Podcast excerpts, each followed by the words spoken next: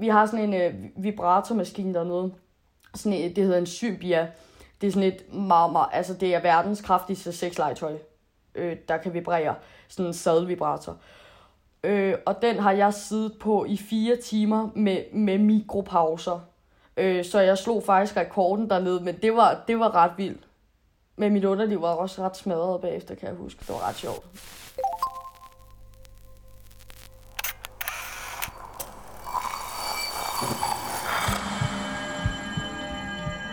Vi ser os i spejlet hver dag. Som regel er det i forbifarten. Vi scanner lige kort, om vi ser ud, som vi skal, inden vi fortsætter vores dag. Vi ser det samme spejlbillede igen og igen i små øjeblikke. Men hvad sker der, når vi tager os tid til at se os selv i spejlet? Hvad ser vi, hvis vi ser os selv i øjnene? Sådan rigtigt. Jeg hedder Sara Fondo, og du lytter til spejlet.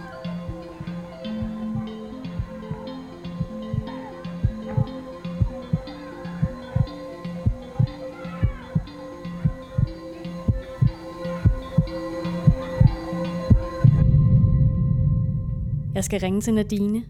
Hun er 20 år, bor i Slagelse, og så hun svinger.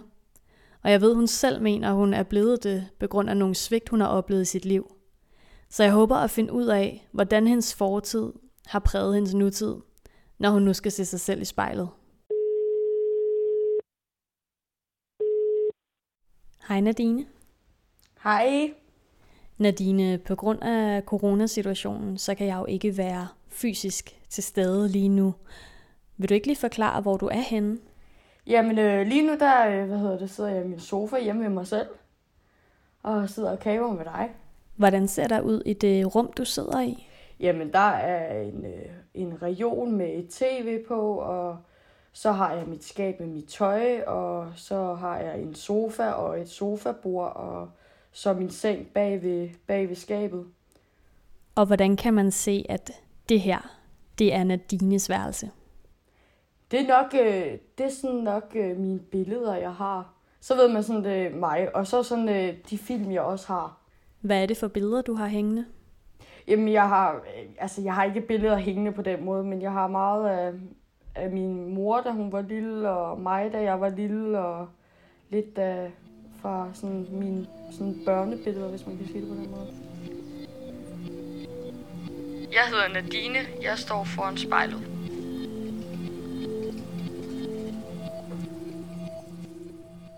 Nadine, det der skal ske nu, det er, at du skal sætte dig selv i spejlet. Og det skal du i rigtig lang tid. Omkring en tre kvarter. Hvordan har du det med det? Det har jeg det okay med. Lidt. Altså, jeg, det, sådan noget med, og, altså, når jeg ser mig selv i spejlet mest, så er det mest for at lægge mig op.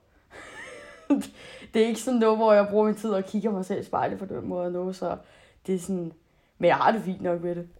Det kan jo godt øh, blive hårdt måske, eller mærkeligt at sidde og se sig selv i øjnene så lang tid. Man kan virkelig lave en aftale om, at uanset hvad du føler undervejs, så bliver du ved med at se dig selv i spejlet. Vil du love mig det? Yes. Så må du godt sætte dig godt til rette og være så tæt på spejlet som muligt. Og så synes jeg, du skal lukke øjnene og tage tre dybe vejrtrækninger. Og så siger du bare til, når du er klar. Okay. Jamen, jeg er klar. Hvad er det for svigt, Nadine, der ser sig selv i spejlet, har oplevet? Åh, øh, det er et meget hårdt svigt. Øh, altså, det er øh, meget øh, altså sårbar svigt, vil jeg nok sige. Øh, min mor, hun var, altså, var jo ligesom, kunne ikke tage sig af mig, da jeg var lille. Hun var narkoman og alkoholiker, øh, og jeg blev også født narkoman.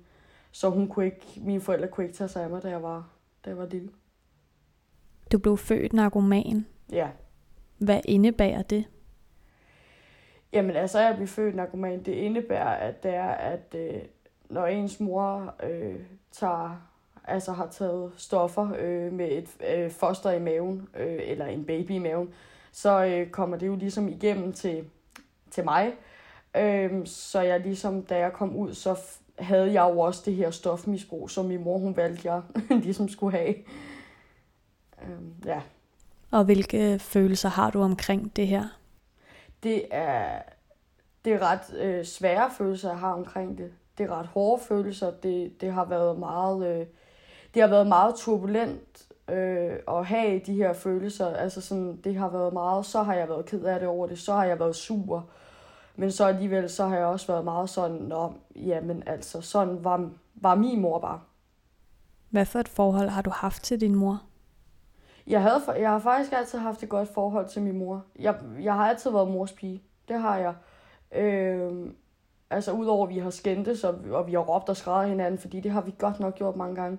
Men samtidig så har jeg også altid, altså jeg har altid elsket min mor rigtig højt. Det har jeg. Jeg har aldrig nogensinde øh, slået hånden af min mor, øh, eller noget som helst, selvom mange har tænkt, hvorfor fanden gør du egentlig ikke bare det? Altså, hun er der jo ikke, øh, som hun skal være nu. Nej, men hun har kunne være der på den måde, som hun har kunne være der på over for mig, og det har også været, været ret godt. Og hvordan har hun så været der for dig? Jamen, altså, hun har jo altså, været der for mig så meget, som hun nu har kunne være. Øh, der har været nogle gange, hvor hun ikke har kommet, da jeg var lille. Øh, men når hun har været der, altså været kommet, så har hun så også været mor over for mig, og så har hun taget sig af mig, og så har hun altså puttet mig, og alle sådan nogle ting, hvad, hvad mor skal gøre, altså givet mig kærlighed og sådan noget. Så når hun var der, så var hun der også. Og du mistede din mor sidste år, er det rigtigt? Ja, det gjorde jeg. Hvordan har det været? Det var, det var, øh, det er nok noget af det hårdeste, jeg øh, nok gik igennem. Øh, det, var, det var rigtig hårdt. Altså, det var rigtig hårdt at miste hende, men et eller andet sted inde i mig, så var det også en lettelse. Og det var en lettelse på den måde, fordi at så havde jeg ikke hende at skulle være mor overfor, fordi jeg var lidt mor for min mor. Ja, i hvert fald til allersidst, fordi hun ikke kunne, hun kunne ikke altså, klare sig selv nærmest, og der var mange ting, og min mor hun havde det rigtig, rigtig dårligt, og det var rigtig svært for mig at se min mor have det så dårligt, så det var også sådan meget til sidst, så var jeg også sådan, nu får du simpelthen ro, fordi så kan jeg også få ro, men det er, men det er rigtig svært at, at mangle hende nogle gange her, altså den dag i dag. Når du siger, at du nogle gange var mor for din mor, hvilke situationer har du stået i, hvor det er kommet til udtryk?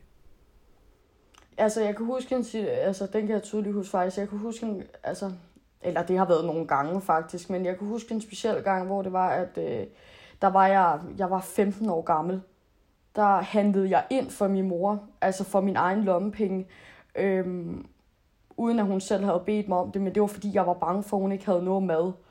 Øh, så der, og jeg lavede mad til hende, da jeg var hjemme hos hende, øh, og jeg sørgede for, at der, der, altså, hun fik noget rigtigt at spise øh, og for at hun faktisk også tog sin medicin. Og det er jo ikke noget, en datter skal gøre. Altså, det er jo ikke noget, et barn skal gøre, men, men det gjorde jeg, fordi at det, det var sådan, det følte jeg sådan, at øh, jeg lidt blev nødt til. Hvordan er det at sidde og fortælle de her ting, mens du ser dig selv i spejlet? Altså, normalt så plejer jeg bare at snakke med mine veninder om det. så det er lidt, øh, men jeg tror også, det er det der med at kigge ind i et spejl og sådan, se sig selv, fordi jeg ser jo også meget min mor i mig selv. Det gør jeg. Det må jeg indrømme. Jeg ligner min mor meget. Øh, altså især udseendsmæssigt. Der har jeg jo virkelig fået øh, mange, mange ting fra min mor. Øh, så det er lidt altså, som at se altså, min mor, det, det er jo også det at se mig. Og det er også det, min plejemor hun tit siger til mig faktisk, det er, jo ældre jeg bliver, jo mere ligner jeg min mor. Lige nu sidder jeg i min stue, og jeg ser mig selv i spejlet.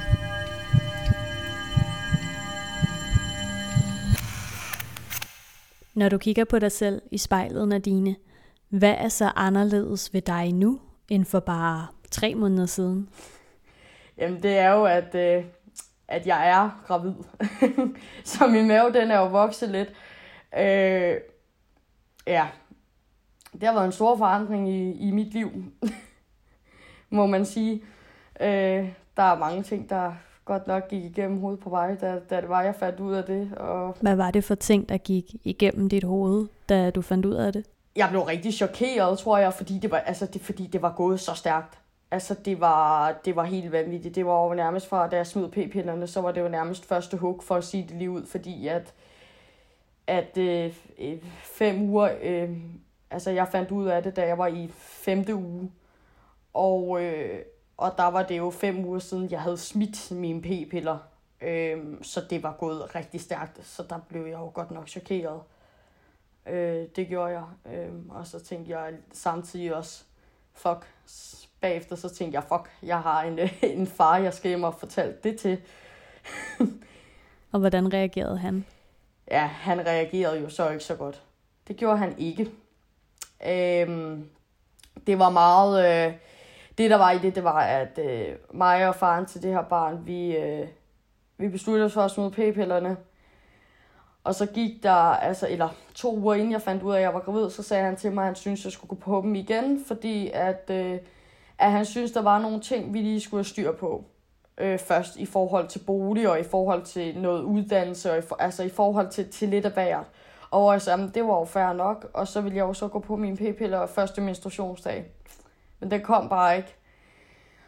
Øh, og så endte det så med, at den samme dag, som jeg gav ham den, gav ham den her graviditetstest, der gik vi faktisk øh, fra hinanden.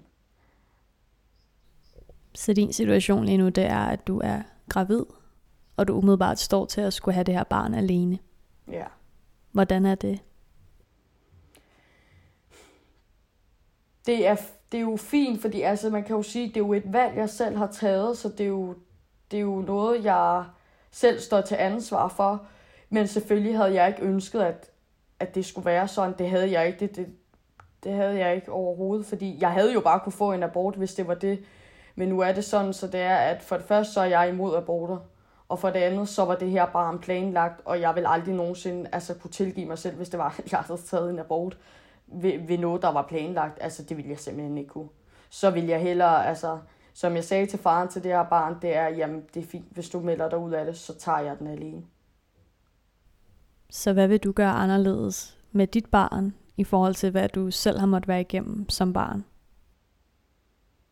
Det er helt klart, at det er, at, øh, at, øh, at barnet, altså, at mit barns mor og, og far er der, og at mig og faren til det her barn, vi kan finde ud af det sammen. Øh, og at vi ikke, og den ikke skal igennem alt muligt turbulent med, at øh, far og mor ikke kan finde ud af det, og, og sådan nogle ting. Det vil jeg under ingen omstændigheder tilbyde mit barn overhovedet. Så har jeg det i hvert fald på den måde, så vil jeg hellere klare det fuldstændig selv. Så vil jeg nok slet ikke have, at han skulle være der, hvis jeg skal være helt ærlig.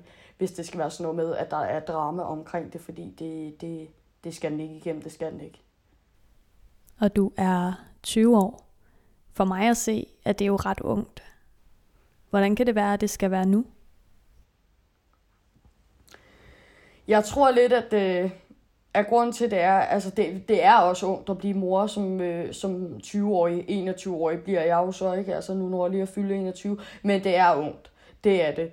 Jeg tror simpelthen bare, at det, der har gjort, at det er, at jeg altid har sagt, at jeg vil være ung mor, eller jeg altid har vidst, at jeg vil blive ung mor, det er nok, fordi jeg blev voksen i en tidlig alder, og jeg har levet mine teenageår i en tidlig alder. Altså, jeg har fyret det krudt af, jeg skulle, og jeg har givet den gas på det, jeg skulle.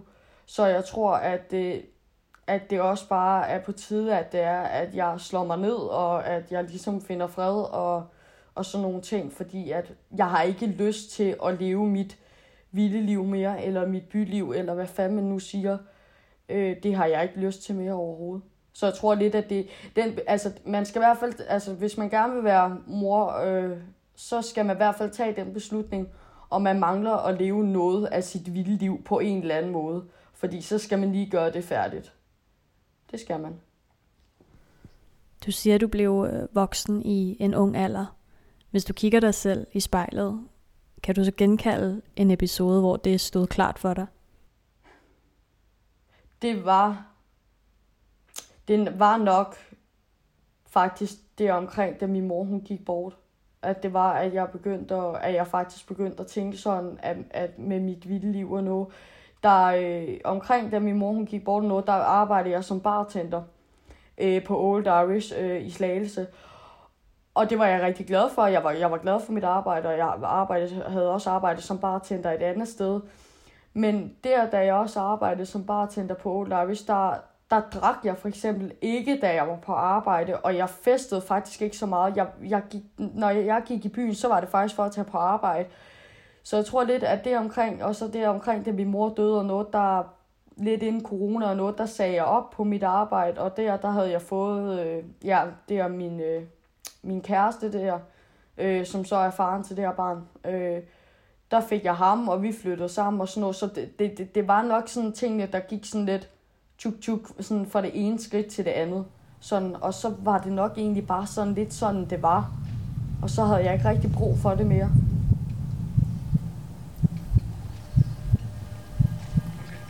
Jeg er svinger, og jeg ser mig selv i spejlet.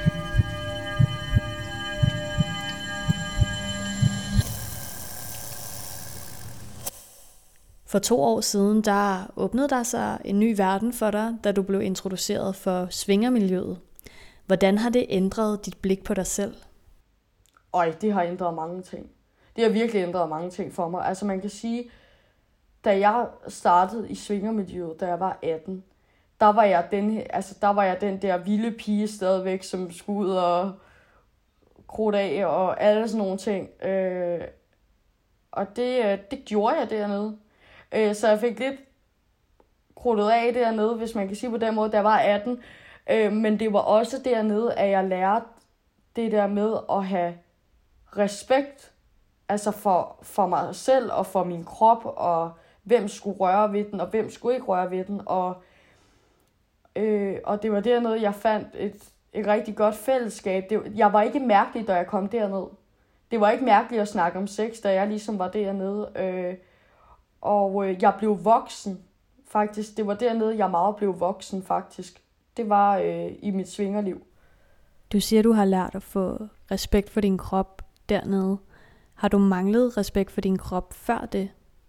Ja, det har jeg. Inden jeg startede i svingermiljøet, der var jeg sammen med, med rigtig mange. Altså, rigtig mange. Jeg kunne, jeg kunne slet ikke, altså, jeg slet ikke selv finde rundt i det. Jeg var også sammen med sådan rimelig mange, da jeg start, lige var startet i svingermiljøet. Men der gik, der gik egentlig ikke så lang tid inden i det, hvor det var, at jeg fandt ud af, at det var, at, at det var, at man bliver nødt til at have noget respekt for sig selv og respekt for sin krop. Øh, fordi det ikke er bare alt og alle, der skal komme og nærmest altså pille og rave på en og noget. Og det fandt jeg også ud af dernede. Altså, det gjorde jeg jo ligesom ved, fordi at øh, min chef dernede, hun lidt var sådan en mor for mig på en eller anden måde. Hun kom og sagde til mig, hver gang jeg havde kvar mig, så kom hun ind, og så sagde hun til mig, hold kæft, hvor er du dum, Blondie. Ja, ja, men sådan er det jo. Altså, hun kom meget hen og sagde, for helvede, pas nu på dig selv, og for fanden, og det ene og det andet, og hvor jeg var sådan, ja, ja, det skal jeg nok, og det gjorde jeg bare ikke rigtig, vel? Men øh, så skete der det, det var, at jeg var sammen med en ældre fyr, som jeg havde, hvad kan man sige, et svingerforhold til. Og vi kom igennem mange ting sammen. Og jeg kom igennem mange ting, som var hvad kan man ikke, ikke, ikke, øh, altså ikke, jo, græn, jo, lidt grænseoverskridende kan man sige, men der var mange ting, hvor det var, at jeg nok egentlig ikke var helt klar. Og der, der fandt jeg ud af, igennem det forhold, eller hvad man kan sige, der fandt jeg ud af, okay, det her, det finder jeg mig faktisk egentlig ikke i. Og det her og det her, det synes jeg egentlig ikke er morsomt. Øh, så efter det forhold der noget, der, der fik jeg meget sådan respekt for mig selv og respekt for min krop, og hvem skulle jeg være sammen med, og hvem og det ene og det andet, og det tredje og det fjerde. Og har du lyst til at fortælle mig, hvad det er for ting, du oplevede der? Jamen, altså jeg kan huske, at jeg var... Han, øh, han, han var typen, han kunne rigtig godt lide sådan noget med, og, øh, sådan noget med gangbang. Han kunne godt lide at, øh, at se andre, altså se øh, andre piger, som han styrede, eller piger, det var så mig, han styrede mig i et gangbang. Han kunne godt lide at se mig blive brugt af andre mænd i gåsetegnsøjne, kan man nok godt lidt sige. Og det er der jo nogen, der tænder på. Der er jo nogen, der tænder på at ligge og blive brugt og sådan nogle ting. Og, øh, og, og det sagde jeg ja til. Men, men min hoved, altså mit hoved og min krop, det, det kunne slet ikke følge med. Altså, det var, altså, jeg lå der med, jeg følte, jeg lå der med min krop, med mit hoved, det var simpelthen bare, altså, det var bare noget, der skreg, nej, nej, nej, nej, nej. Og jeg vidste jo nærmest ikke, hvem der kom til, og det ene og det andet, og jeg synes simpelthen, det var, det, altså, det var nærmest så forfærdeligt. Altså, men man kan så også sige, at øh, der lærte jeg sådan set også, altså, der, der, øh, jeg fik et rap over nallerne. Jeg skulle nok bare lige lære min egen fejl, fordi at, øh, at øh, Karoline, min chef, hun var jo henne og, og sige til mig, pas nu på dig selv, og tænk nu på, hvad du gør, og dødt, dødt, dødt, og sådan nogle ting og noget, ikke? Og, og hvor jeg var sådan lidt, ja, jamen, det skal jeg nok, og så til sidst, altså, så, jeg tror, jeg har bare altid været typen, jeg skulle nok bare lige lære min egen fejl, og det, det fandt jeg så også ud af der, at det var ikke fedt. Og det har jo ikke afskrækket dig fra at blive dernede? Overhovedet ikke, overhovedet ikke. Hvad er det, du får ud af at være en del af svingermiljøet? Fællesskabet. Helt, helt klart. Øh, alle de, altså, når man først er kommet ind i svingermiljøet, og man begynder at være der, og man begynder at være svinger, og man ikke bare kommer en gang imellem, man kommer sådan rimelig tit, så får man et fællesskab, og det bliver lige, lidt ligesom ens venner. Det er lidt ligesom, øh, ja, nu har jeg brugt det før, det her ord, men øh, det er lidt ligesom, når folk de går til badminton, eller et eller andet, så får de jo også et fællesskab, eller, hvis, øh, eller en eller anden hobby, så får man jo et fællesskab, og det gør jeg jo også dernede. Nu lagde du rigtig meget vægt på ordet svinger, da du sagde det. Hvad vil det helt præcis sige for dig at være svinger? Altså det, det, det vil sige for mig, altså at være svinger, så betyder det, at for mit vedkommende, så vil det sige, at det er, at man, man har været øh, i en svingerklub mere end fem gange.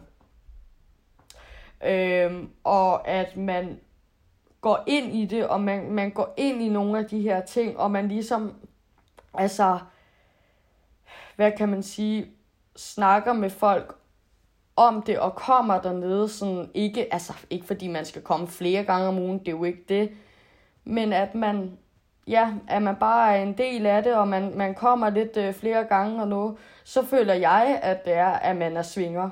Altså hvis man bare har været nede og besøgt en svingerklub en enkelt gang, så vil jeg ikke sige, at man er svinger. Så vil jeg nok bare sige, at man har været nede og besøgt en svingerklub. Hvad har været den vildeste oplevelse, du har haft i svingerklubben? Den vildeste oplevelse? Den vildeste? Og den vildeste oplevelse, jeg nok har haft, det var, det var da der var sådan noget gruppesex op på parmadressen. Det var, det var ret sjovt, kan jeg huske. Det var ret vildt. Det var sådan, det var sådan virkelig en, en vild oplevelse, synes jeg. Øh, ellers så er det, at... Øh, hvad hedder det? Ej, okay, jeg har faktisk en, der kan slå den. Det er... Øh, vi har sådan en øh, vibratormaskine dernede. Sådan et, det hedder en Symbia. Det er sådan et meget, meget... Altså, det er verdens kraftigste sexlegetøj, øh, der kan vibrere. Sådan en sadelvibrator. Øh, og den har jeg siddet på i fire timer med, med mikropauser. Øh, så jeg slog faktisk rekorden dernede, men det var, det var ret vildt. Men mit underliv var også ret smadret bagefter, kan jeg huske. Det var ret sjovt, men det var meget sjovt. Men fire timer, var det rart? Ej, ikke til sidst. Der var det sgu ikke rart. Der var det, nu vil jeg gerne af. Men hvorfor blev du så ved? Altså, det var, jamen, det var, det var der, da vi havde nået de der fire timer, der var det sådan, der var det der, hvor det, ah, der kunne man godt mærke det. Men det er fordi, man får så mange orgasmer på den. Sådan, altså det, det er sådan, man, man bliver nærmest ved. Det er ret sjovt. Og så har vi sådan en sybia-race og sådan noget. Det er også ret sjovt. Et hvad for noget, siger du? Sybia-race. Det kalder vi det. Ja, ja så, fordi vi har to af dem. Så øh, det gør vi tit, mig og pigerne. Så sidder vi øh, over for hinanden og holder på hinanden, og så har vi en, der styrer hver. Og så, øh, så laver vi race om, hvem der kan sidde øh, længst på. Det er ret sjovt. Mine venner kalder mig Blondie. Jeg står foran spejlet.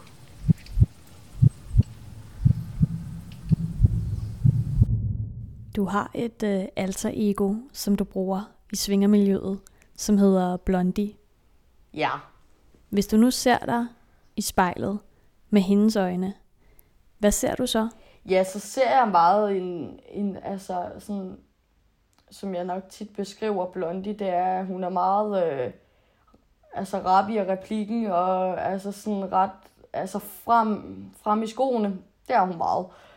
Øh, og altid med på sådan, altså, at skabe en stemning og sådan nogle ting og noget. det skal jeg jo lidt være, fordi jeg er været inde dernede, og jeg arbejder jo i altså nede på Svingergården, hvor det er, jeg arbejder. Så jeg skal jo være lidt den der høje hatten -agtig. Vi alle sammen, vi gør det jo forskelligt, men det er sådan, det, det er sådan Blondie er. Hun er bare sådan, alle ved, når hun kommer. Hvad er den største forskel på Nadine og Blondie? Den største forskel, det må... Det må nok være det der med, med, ja, hvordan, ja, hvordan skal man forklare det, det der med, hvor, altså, hvor fræk Blondie er, og hvor fræk Nadine er. Altså, og hvor meget fremme i skoene i forhold til sex, og alle sådan nogle ting der. Det, det er nok en kæmpe forskel, der er, fordi Nadine, hun er jo meget stille og rolig, og hun er jo meget øh, altså nede på jorden, og, og ligesom så meget andet, og er meget, kan godt være meget generet i forhold til Blondie, hun kan godt være altså, meget højrystet en gang imellem, og meget sådan øh, sexinficeret rigtig meget, og sådan, ja, lidt hurtigt på aftrækkeren. Det vil jeg nok sige, det, det er sådan en ret stor forskel, der er. Og hvorfor har du haft brug for at lave Blondie? Altså, hvorfor kunne du ikke bare være Nadine nede i Svingerklubben? Det er simpelthen for at kunne skille de to ting ad. Det, helt klart. Altså, det er meget vigtigt, at det er, at man kan skille de to personligheder ad, og så er det meget godt, når jeg er Nadine, er jeg privat, og, og så er jeg jo ligesom så meget andet, men når jeg er blondie, så, så er jeg, så træder jeg lidt ligesom lidt ind i en anden rolle, kan man sige. Så det er meget det der, det er meget godt at kunne skille imellem det. Nu er jeg blondie, og nu er jeg Nadine.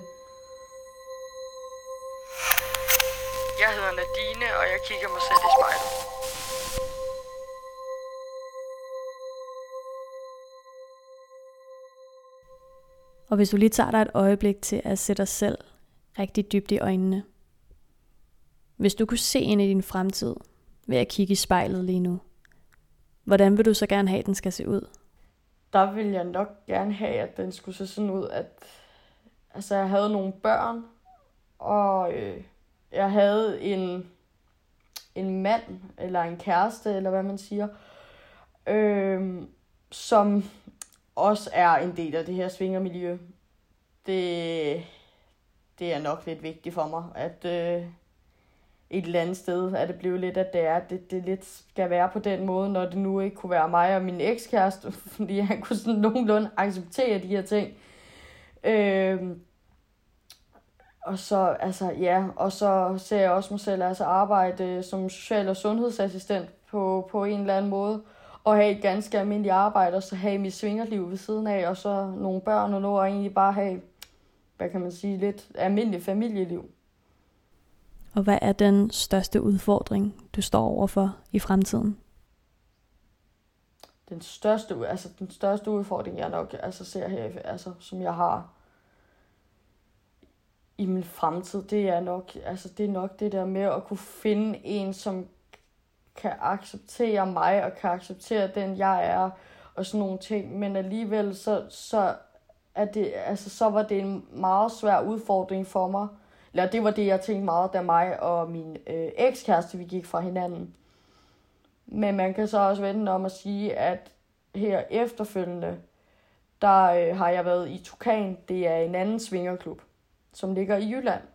Og der, der mødte jeg en, og han er også været dernede i Tukan faktisk, og arbejder og har været i miljøet i jeg ved ikke hvor mange år. Øh, og han, øh, ham har jeg set også privat, og vi er sådan, man kan sige, vi er et kompliceret forhold. Ikke på en dårlig måde, men vi er et kompliceret forhold på en god måde. Øh, fordi vi lige skal finde ud af, hvordan og hvorledes sådan noget. Han kan acceptere også det her med, at jeg skal til at have et barn, og han kan accepterer mange ting, men det er meget det der med, at det er en, altså det er en stor udfordring at få, at få ting til at fungere i parforhold, når det er, at man er, når man er svinger, og man skal have et barn, og man det ene og det andet og tredje og det fjerde, så det er en rimelig stor udfordring, jeg sådan, føler, jeg står overfor i min fremtid med det. Det er det. Hvordan har du tænkt dig at overkomme det? Jamen, jeg, jeg tror lidt, at at jeg tager sådan lidt, øh, lidt en dag ad gangen. Det er sådan nemmest for mig for at altså, overkomme ting, men selvfølgelig også altså, planlægge ud i, altså, ud i fremtiden. Men det bliver jo lidt nødt til også, hvad kan man sige, at gøre med, med de folk, der er omkring mig, og de folk, der ligesom er med, altså skal være med ind over mange ting. Også det som ham for eksempel, sådan, hvad gør vi, og bup, bup, bup, og sådan nogle ting og noget, og det ene og det andet. Så lige nu, der, der er planen lidt, at det er, at jeg ligesom tager mig, altså jeg ligesom stadig har barsel, og jeg ligesom, altså vi skal også lige finde ud af, om vi overhovedet kan sammen, og sådan nogle ting, og så tager vi den egentlig sådan lidt en dag ad gangen. Det gør vi. Nu skal jeg også lige føde først, og lige det ene og det andet. Og nu er tiden faktisk ved at være gået. Ja. Tusind tak, fordi du har haft lyst til at være med her i spejlet. Jamen, det var så let. Hvordan har det været for dig? Det har været spændende. Anderledes i hvert fald skulle kigge ind i et spejl. Det har jeg ikke lige prøvet før. Jeg normalt skulle kigge ind i et kamera kun, men det, det, det har været noget andet. Har du opdaget noget nyt ved at sidde og kigge på dig selv så længe i dag? Det er ikke så, altså det er, altså man kan sige, det er nok ikke lige noget, jeg vil gøre til hverdag. Det er det ikke. Men jeg tror meget, at det der med, når man kigger sig selv i spejlet, og man ligesom skal, altså, ligesom skal snakke om sig selv, eller sådan, altså skal fortælle nogle ting og noget, så er det også meget godt det der med måske at altså, kunne kigge lidt, fordi man kigger jo lidt ind i sig selv. Altså sådan, man snakker jo lidt øh, altså, med sig selv, eller hvad fanden man siger, ikke? Men der kommer ligesom nogle ting frem, hvordan at det er, man måske sådan virkelig tænker. I forhold til, hvis man bare sidder og snakker sådan to og to og kigger på hinanden. Og er der en sidste ting, du har lyst til at fortælle til Nadine i spejlet?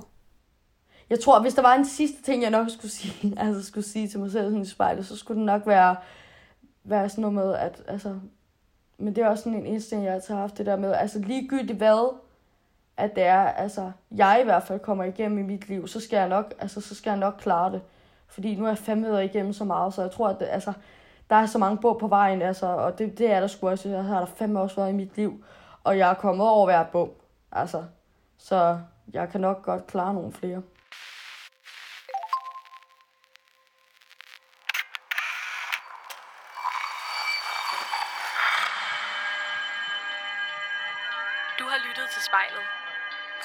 Kontra fej. Og klippet er tilrettelagt af mig, Sara Fondo.